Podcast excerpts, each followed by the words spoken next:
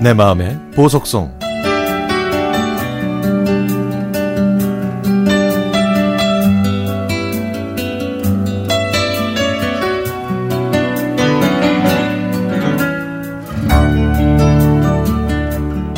얼마 전 친정엄마가 직접 재배하신 옥수수와 감자를 사무실에서 가지고 가서 나눠 먹는데 한 직원이 그러더군요. 아, 나는 농사를 지어본 적이 없어서인지 감자 보면 직접 해보고 싶더라. 그래서 제가 웃으면서 아, 감자 캐는 거 쉬운 일 아니에요. 잘못하면 호미로 다 찍히고 아유, 얼마나 힘든데요. 라고 말했더니 에이 텔레비전 보니까 뭐 애들도 호미 들고 자캐던데 뭘 하면서 대수롭지 않게 말하는데 좀 씁쓸하더라고요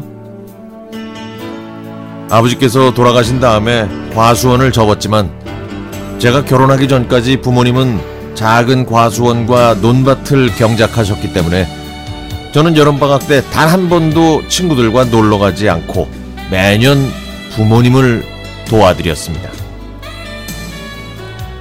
고향을 떠나서 직장 생활할 때도 감자를 캐거나 사과를 딸 시기가 되면 주말을 반납하고 시골로 가 부모님 일을 도와드렸죠.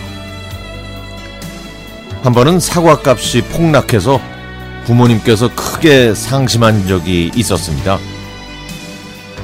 저는 부모님의 마음고생을 조금이라도 덜어드리기 위해 부모님이 재배하신 사과를 제 돈으로 사서 직원들한테 선물했더니 이렇게 맛있는 사과를 매일 먹으니 좋겠다고 부모님이 과수원을 하시니까 직장에 사과를 보내주신다고 그렇게 얘기하더라고요. 저는 뭐 사실을 말하고 싶지 않아서 그냥 사람 좋게 웃었죠. 그랬더니 사과 상자를 받은 과장님이 사과가 맛있다면서 주말에 사과 농장에 가서 사과도 직접 따고 또 저렴하게 사서 거래처에 선물하고 싶다고 말하더라고요. 거래처에 선물하면 최소한 수십 상자는 팔 수 있을 것 같아서 아버지께 말씀을 드렸더니 아버지는 농사도 안 지어본 사람들이 사과를 딸 수 있겠냐며 사과 따본다고 와서 과수원만 망칠 것 같다고 염려를 하셨죠.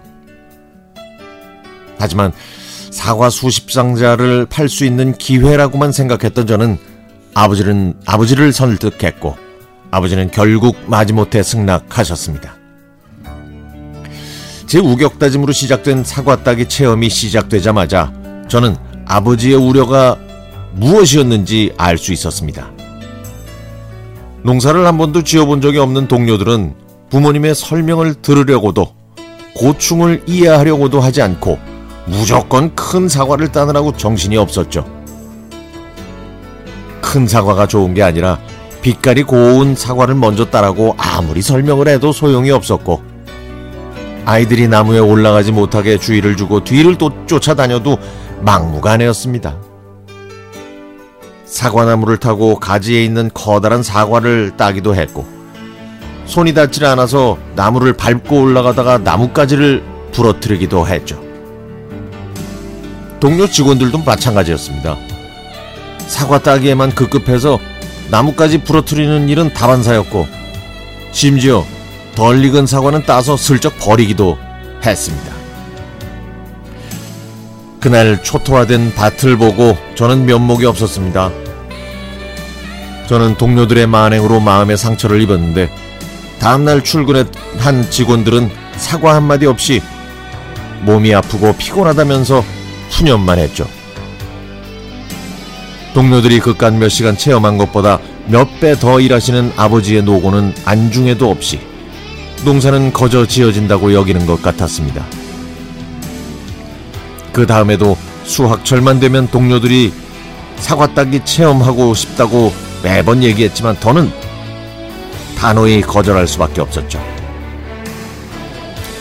혹시라도 농촌 체험을 계획하고 계시는 분들이 계시다면 농사 짓는 분들의 마음을 조금이라도 헤아려 주시고 농작물들을 소중히 여겨주시기 부탁드립니다.